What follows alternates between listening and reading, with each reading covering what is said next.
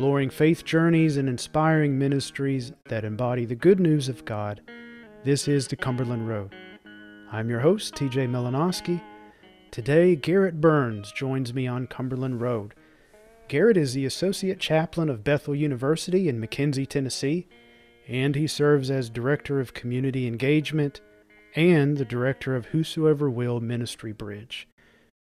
Garrett graduated from Bethel in 2010, and he's also a graduate from Memphis Theological Seminary with a Master of Divinity. He pastors the Fulton Cumberland Presbyterian Church, and he's also a chaplain in the U.S. Navy Reserve. And he's married to Jessica, and they have four beautiful children. Garrett, thank you for joining me today. Glad to be here, TJ. Thank you. It looks like you are a busy man. Yes, yeah, busy and um, and trying to stay full, keep the well full without you know going bone dry. well, everything that you're connected to uh, vocationally is ministry involved. That had to begin somewhere. So let's go way back. And can you recall your earliest experience with God? As a child, and maybe this is for all children, but as a as a child, for me, I think we get impressions of God through others. A lot of times we we don't know how to disentangle God's voice or see God for who God is. It's kind of like Samuel was with Eli. It's it's like I thought that was your voice. Oh, but I need someone to tell me it was God's voice. So I, I think as a child, I, I had impressions of God. Uh, and the, the one I most remember was uh, through my great grandmother. And, um, you know, we talk about patriarchy in the United States, but gosh, that wasn't my experience. It was matriarchy all through my family, and and uh, you know, she was the center of the church, and she was doted upon. She was she was one of the oldest members there. She was a widow, and I think that might have been an element because you know the church took care of her, and and so I took pride in every Sunday I had the opportunity to walk her up the steps, to open the door for her, to walk her to her pew, which was her pew. People knew it, and they anticipated and expected her to be there, and just sit with her in the middle of a church service. And part of part of seeing God was being in the presence of a disciple who who looked to God so intently and listened to God intently, who was very real and authentic. Um, she was, you know, she was very down to earth, but she also lived it out. Her house was one that always had food on the table. It was a thoroughfare of people. Um, you know, she she lived through the Great Depression, through the through the Second World War, um, and so it was always you know cat head rolls, chicken and dumplings, break full breakfast. You know, making fried eggs. We we just celebrated a nanny day, is what I called it on my Facebook feed and and I want to teach my children so much about this woman that on the on her the anniversary of her well it's her birthday but she's since passed we celebrated and had a nanny day. And you know there's just food everywhere. And part of part of the gospel is centered around the table and i just experienced that as a kid. There was always it's like this theology of abundance. There's always enough.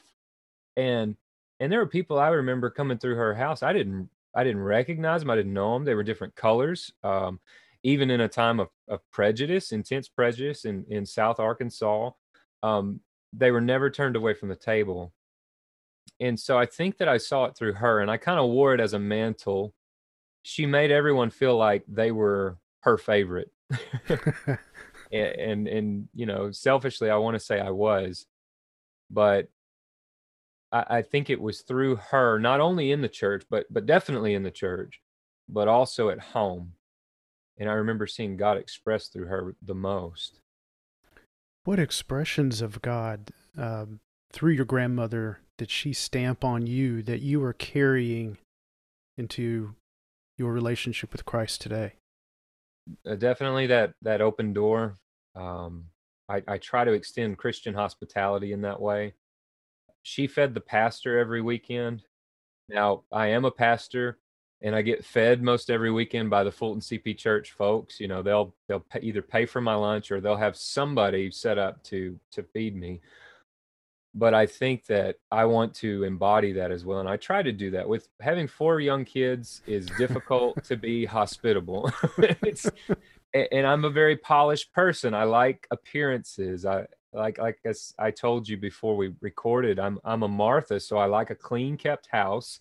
Um, I like the dishes put away. And I always feel like that needs to be done before I invite people in. Mm-hmm. But that's not Christian hospitality. and and so I really try to extend that in the midst of my own idiosyncrasies, and um, that that was definitely one of them. Humility is another one. Um, just just a deep humility and common embrace. Um, those are things that I, I hope to carry, not only memorializing her, but I really think they point to Christ. And I want people to see past my great grandmother into who Jesus is and, and what Jesus does. So, have you always grown up in the church and always been connected to the, the life of the corporate body? Yes, as long as I can remember. Um, in my testimony, my mother, um, a, a lot of my testimony is entwined with hers. But we, my my parents divorced when I was two years old, and it was uh, it was a basically you go your way, I'll go mine, and in the midst of that brokenness and separation, uh, my mother, you know, she wasn't always able to attend church, but she assured that we were there on Sunday morning and uh, Wednesday night, Sunday night, and that was a conviction of hers to make sure that that we were a part of the ch- the church community. And she would often work two jobs. She'd work weekends, she'd work evenings as a single mother. And the church embraced us as uh, they really did. They lived out that that um, the care for widows and, and, and young children uh, that you see from Jesus. She wasn't a widow, but she was divorced. And in the midst of that, you have a vulnerable young woman with two kids. Hmm. So we would end up, some days we would walk out on the porch and there'd be a bag. Uh, we didn't know where it come from, but it'd be full of hand me down clothes for us. And, you know, we finally, as I grew older, my eyes, I began to see, you know, the, what people did. And um, you know, it was the church. The church was always there. And uh, my mother met my my stepfather uh, through the church, and he that was you know I, I was six or seven then, and he assured a continued commitment. He was a he is very authoritarian, um, but he's also very nurturing and uh, he ensured that we were going to be in the church then and as long as we were in their house this was this was a valued principle and truth that he wanted to convey uh, because he believed in Christ and believes in Christ so much, and he wanted us to experience that as well. Can you recall or do you remember when your relationship with Jesus Christ began, or is it became part of your, you know, your vision and part of your daily walk? Well, I, I do consider, you know, you know, we talk about call stories or our profession stories in two camps. And a lot of times there's your your dramatic conversion, your Saul to Paul, and then there's your your Samuel who who was dedicated, dedicated at the temple and lived in it. So mine's a crossroads of both of those. Um, I, I, really think the knowledge of our sin and the extent of God's God's grace upon our sin is is necessary to salvation um, to understand atonement. So you know, my profession of faith began explicitly in the, knowledge of my my sin at about 12 years old. Um, my brother, he went and professed faith. You know, my, my pastor was Danny York at the time, and and Danny has a way of of just such a evangelical enthusiasm and passion in his preaching. Uh, he's probably one of the few revivalist preachers that we we kind of have around the denomination right now, and and and still he just loves the lord and is in love with him to the point that i remember watching this man he, he would cry from the pulpit and i never had a model you know a model of that a male model in in my life to show that level of vulnerability that level of love for something you know men don't cry. And, danny would you know he would weep sometimes from the pulpit because he was passionate about people coming to know to know jesus. My brother was a first fruit of that. He he uh, he got saved at I think he was 11 or 12 years old, and And I went down, he got all this attention. He got all these hugs and checks and um, you know, just he was doted over. The church celebrated him so much, and I was so jealous. and uh, so I professed faith the following Sunday, and I, you know, I wouldn't let my great grandmother or anybody else give him more attention than me. Um, but it was sort of selfish, and I knew my first profession was was more about me than it was about who Christ was in my life. And so, about a year later, I repented of that and reaff- I, I affirmed my faith and knowledge of of Christ's salvation over me. And um, but before that, it was things like, you know, as a as a child, it was things like the children's sermon. Um, Reverend Hugh Hanna, he he kind of looked like Jesus in my mind. He was he was tall, dark complected. You know, he had this beard, and and he would call us down for the children's sermon, and, and he would give us candy, and it's it's just like I don't I don't know how is this this is probably what Jesus would do when he blesses the children. He probably had a pocket full of candy, whatever first century, you know, Hebrew candy was. Jesus had a pocket full of that. Even though it's not explicit in the text, but he was calling the kids to him and he was blessing them. And so I remember feeling that presence with with brother Hugh Hanna before I had a knowledge of my that specific revelation of who Jesus was in my life looking over the scan of your life, how has faith in Jesus Christ given you purpose? Purpose as a human being, as a minister, as a husband, as a father, as a sibling, and on down the line. How has it given you purpose? You know, I think that um, for one, all humanity seeks purpose. We want to make sense of our lives, and we want our our lives to have meant something. And I, I think the greatest meaning that we can derive is that that really we die to ourselves. And and I don't mean die to our ambitions or passions. You know I've been having that conversation with Bethel students lately as to the gifts God's given them. Um, they're good and, and God may be calling you to it to affirm those things but but really dying to the part to where everything becomes about me.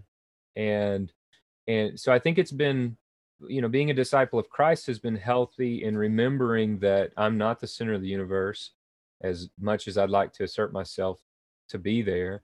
I'm not God because our egos and our abilities can can lead us in that direction. Um, so staying humbled is a part of that purpose. Um, you know, G- Jesus for me, uh, he, he's kind of infused his his life, death, and resurrection gives me hope uh, in all circumstances that no matter what I go through, He will be present with me. And even if it's in death and through death, um, His His life will will bring me to glory in the midst of that. So there's nothing, you know, Paul talks about. Um, there's nothing that will overtake me. Uh, there's I can't be defeated. Um, so really, I, I think that that that's a part of this purpose too. My purpose in knowing who Jesus is is uh, being drawn into his presence evermore no matter what happens on this earth. And then there's a very active purpose. That's that's very much my testimony, but sort of the active work that comes from that it, it's it's so um, broad, you know, the the body of Christ, it's ever reaching and and which is why when you when you read my bio it's like all these things they're so exciting and they're um, and and Christ needs workers. The the field is ripe for the harvest. And let's go let's go do this. And and the and the opportunities are endless for work within the church and work within the body uh, because he's given us such a diversity of gifts to do those things. So um so i really think that you know even vocationally that uh, that so much of the the world and so much of our opportunities and work that we can do for him are are really endless. We just have to always point back to who he is and how he's inspired us to become what we what we are. Mm. well you had mentioned this you know our faith journey each of us has has us transported and and traversing in in some form of ministry whether we're ordained or not and you are in involved in in many different things. So could you sort of share what associate chaplain and whosoever will and um, chaplain for U.S. Navy Reserve, and then serving the Fulton Cumberland Presbyterian Church. Just kind of go over that, and what would you want listeners to know about each of those? Yeah, I, I, guess I want to back it up first because I tell this to a lot of the Bethel students who are experiencing the call of God in their life. Um, I, the beauty of our denomination, I'm going to be very Cumberland Presbyterian here, is that you're ordained to the the office of ministry of word and sacrament, and that is is a broad title. The work that you're doing, you might be pastor, prophet, priest, king, and even our confession talks about all the roles of ordained minister of word, word and sacrament, what that includes. Um, so I, I, feel that all of these specific uh, roles that I fill are all tied for one into that role, that essential role of who Jesus is, um, what it means to believe and follow him, how I serve him as a leader, and and and that translates to all these other occupations and that's central to all of them. And in fact if you nurture that well and do it well then then you're enabled and empowered by the holy spirit to work within a lot of these other contexts even simultaneously. And i tell them that i said look you you can do this if, if god calls you to it. Um uh, you know so so i guess backing out of that the, the many roles i i have it's not as busy as what it is busy but I, I take discipline in my planner. I take discipline in communicating to my family and and all of these roles. I it takes active anticipation and communication to not be overwhelmed. Mm. Uh, there was a time where I was overwhelmed by the many roles that I had um, as as associate pastor at First Cumberland Presbyterian. I really embedded within a lot of the church. And, and it is part of the pastor's responsibility to know what's going on in the church. But it's also something I learned was that I have to trust others to do the work that God's called them to do. I have to also um, lead them into those roles, call them with with me, but also with the church at large, with Christ, call them with Christ, and then show them how they can be a part of it instead of shouldering it for myself. Um, so I'm not shouldering it as much, and I, and I learned that from from experience. Now, if there's some things that that I know, you know, if if God if God wants us to do it, God's going to send the people to do it. And if God doesn't send the people to do it, or if people aren't responding to that call, then whatever it is is not going to happen, or it's going to die. And I'm content with not killing myself to try to make something to force something to work. For one if people aren't responding to the call or if uh, maybe god's not calling us to do it. So it's it's definitely being much more responsive to what people are doing where they're going in the midst of all of that. But is is do you want to respond to that before i jump into those roles? I don't know. No no please go ahead go ahead but uh, you know, my primary call right now is to Bethel, and I've told people that I, am passionate about Bethel. I don't feel led away from Bethel. Um, and and the sub sort of if you work at Bethel, you have more than one job. it, it, it comes with the territory. Um, so as chaplain, I work primarily under Chaplain Ann Hames as the senior chaplain. As the associate chaplain, a lot of what we do is is making sure that we have spiritual opportunities for students on campus, that we're uh, providing them chapel, uh, chapel and worship opportunities, that um, we're counseling them as needed with their spiritual health overall. Uh, that we're advising the president's office or you know any other leadership about the, the spiritual climate on campus as best we can assess that um, and, and me and Chap work really well together, which has kind of been synergetic. Um, she's a visionary, and I'm definitely sort of that executive person who will put put the bones together and the wheels in motion to get things moving.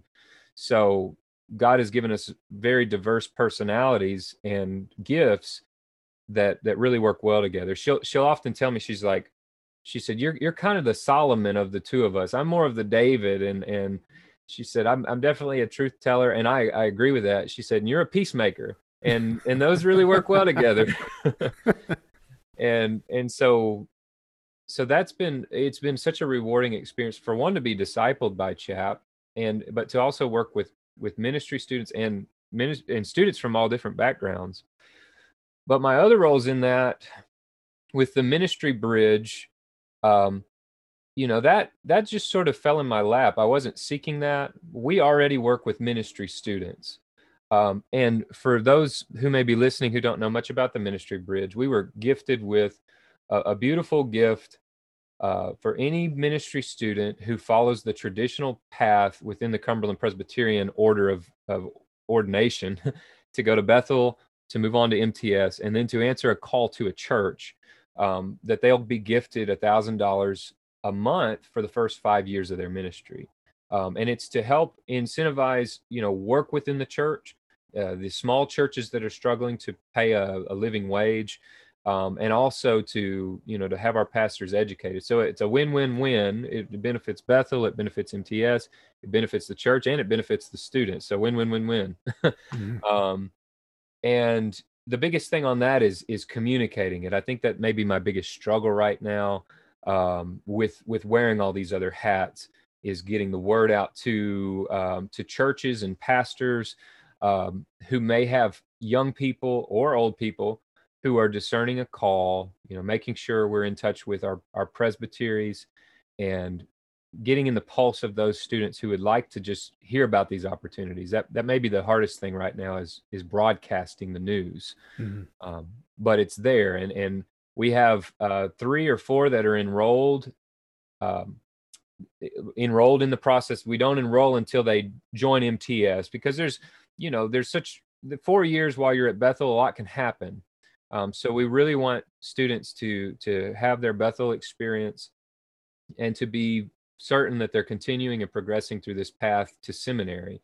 And then once they their first semester of mts is when i begin to enroll them in the process. So i have um, I have three that just enrolled that are at MTS right now, and then one is already receiving the ministry bridge. Um, it's a gift, and at this time, and so just just uh, pray for continued you know promotion of this, and and this is actually helping that. So thank you, TJ, yeah. for, for doing that. Yeah. But that's Bethel, and that's my community engagement is is a really cool. Um, it's a scholarship program we work with after school kids at uh, the local housing authority. MTS really equipped me for a lot of that community work because mm-hmm. you know it's an urban center in, in Memphis. And I was a sociology major here at Bethel. I worked under Stacy Freeman, who started the program. So as a Bethel student, I, I knew what they were doing already. And then coming in as chaplain, Stacy basically handed me the reins because she she's gone on to do global studies at this point and she said, "Here's the program." So, so now I'm scholarshiping Bethel students to to do community outreach, and that's an element of the church too. It's just it's beautiful. It's like yes, we can do this. well, Garrett, where do you see God working in the world today? Oh wow, um, I see it in our young people. I, I and I think I I didn't write that down. You know, I've, I've pre-reading your questions uh, I do have a response to that that I wrote down, but but just in this moment, I do see it in our young people. I think we have some generations that are disillusioned with with um, the the coming, you know, the future of the mm-hmm. church, but also the future of our, our nation and world. Uh, we have a lot of students who genuinely love and are seeking to serve Jesus, and so I see God at work in them. Uh, the the church right now is being refined and the covid has you know kind of triggered this has been a catalyst for it but it, it, it, honestly may have just sped up the process of what we were already seeing a decline within mainstream christianity already. But the refining i believe shows who really loves him because it's not worth it to be a christian in the 21st century. You know uh, 21st century america uh, it doesn't it's not necessarily advantageous to wear that label you know politically or economically it, it, can be depending on where you are but it brings such strife with it at this point that you know it's not like it once was where people maybe became Christian because it was a network or because it was politically advantageous to do it or economically advantageous. It's not now. So part of this refining is is seeing who loves and serves Jesus even when it costs them something. Um, and I'm not one to, you know, in the U.S. I don't see. We, I, I, I do believe persecution is there. M- mine is, I think it's the lessening of liberties that maybe we took for granted um, being in a in a religious eh, or pseudo religious secular society um, i think the liberties that the christianity and the church has experienced were a blessing and they were afforded um, you know unexpectedly or providentially however you want to put it. But um, but they're not always granted not historically not scripturally not theologically those things are not granted. So um, even in the midst of this refinement people who are holding and clinging to scripture and the cross uh, are showing you know who really loves him at this point well that's a good comment that leads into this next question a good segue is what hopes what ideas do you have for the church presently and in the future oh I, I wish that was the hardest question. Um, no, you have and, the magic wand. If if there was a magic wand and you could wave it, um, what ideas, what hopes, what dreams do you have? We need to really pray more. Uh, we say we pray. We really need to pray, um, and we need to read the Word more. I, I, just to read it and listen. So some meditations involved in that, and and waiting on the word. And that's a very Sunday school answer. I know, TJ. Um, but I I I think if more people did it, we would be much more united in in who God was and in listening to His voice. Um, repentance. That's a thing of the past. We need to repent. Um, and and collectively and individually, we need to repent uh, God's forgiveness and grace and mercies are ever ending, but but I'm seeing a, an element of pride within the Christian community that is not scriptural. It's not biblical at all, um, and it's the resentment is not scriptural. The calls to violence are not scriptural. Eh, but I'm seeing people take God's word and corrupt it um, for their for their cause, and, and that's heartbreaking. So I think we need to have more sobriety about who God is, about what His Word is, um, about how to love each other. You know, when Christ tells us to love your enemies, that's that's in there. yeah, how how do we do that? So the studying and reading of the scriptures, do you envision that individually and corporately? Um, yes, yeah, more more individually. I think. I think we've really outsourced spirit that spiritual growth. We we we have pastors who are celebrity pastors now, um, and then the church, the mega churches at large, I think are an element of this outsourcing our individual spiritual growth and discipleship. Um, you you know I I could be wrong, um, but but I really think it needs to start with with our own hearts individually and, and drawing together. You know, it's I'm not advocating for just a, a me and personal Jesus. We don't need nobody else um, because we do. But um, I, I do think we need to just take an active role in reading His Word and and to be guided and sharing it with one another. Breaking bread, I think, doing it around a table, um, as as His Word shows us where it's done best, mm. around a meal. Well, Garrett, how can we continue to follow your faith journey since you seem to always be in motion? uh, that was a part of my story too. Is that when I was a kid, my mom used to take me to the doctor's office for different reasons, and I I couldn't be still. My legs were always moving. It was perpetual motion. But um, you know, there are times where I stop and pause, and I'm going to be present with you, um, even though I have lots of things on my schedule or, or lots of things to do. But the easiest way is Facebook. I've gotten in trouble because I'm so open on my Facebook. It's I think I think it's public for one, which is my first mistake. I have a public profile. Um and you know, I've I've put out some conspiracy theories out there, just like I've shared a YouTube video. It's like, oh, that's probably not a good idea. um, but but I've done my best to discipline myself to uh, you know sharing what the work that we're doing more than anything else and then family pictures and kids stuff and funny stories. Uh, so my facebook page bethel has uh, our website has community engagement whosoever will. Um, that's bethelu.edu um, fulton cp church i hadn't shared a lot about them but they have a, a page as well. Um, web page. You can find it. They have a Facebook page. We go live each Sunday. I was blessed with a church that already had a lot of technology in place to to make it through this transition uh, with COVID nineteen, and very surprised me. A CP church in the middle of a cornfield with uh, a Mac and and uh, MediaShout Seven. I'm like, how did that happen? That's an act of God. But um, yeah that's probably the easiest way. And then my cell phone's on my Facebook page. It's on the Bethel website. So if anybody oh, needs wow. to call me or email me, it's all out there. Wow, you brave man. I know it's crazy. that boundaries class I, I took it MTS. I must have missed a few, but I've heard about it. Garrett, thank you so much for sharing your faith journey and sharing your time with me. Thank you, TJ.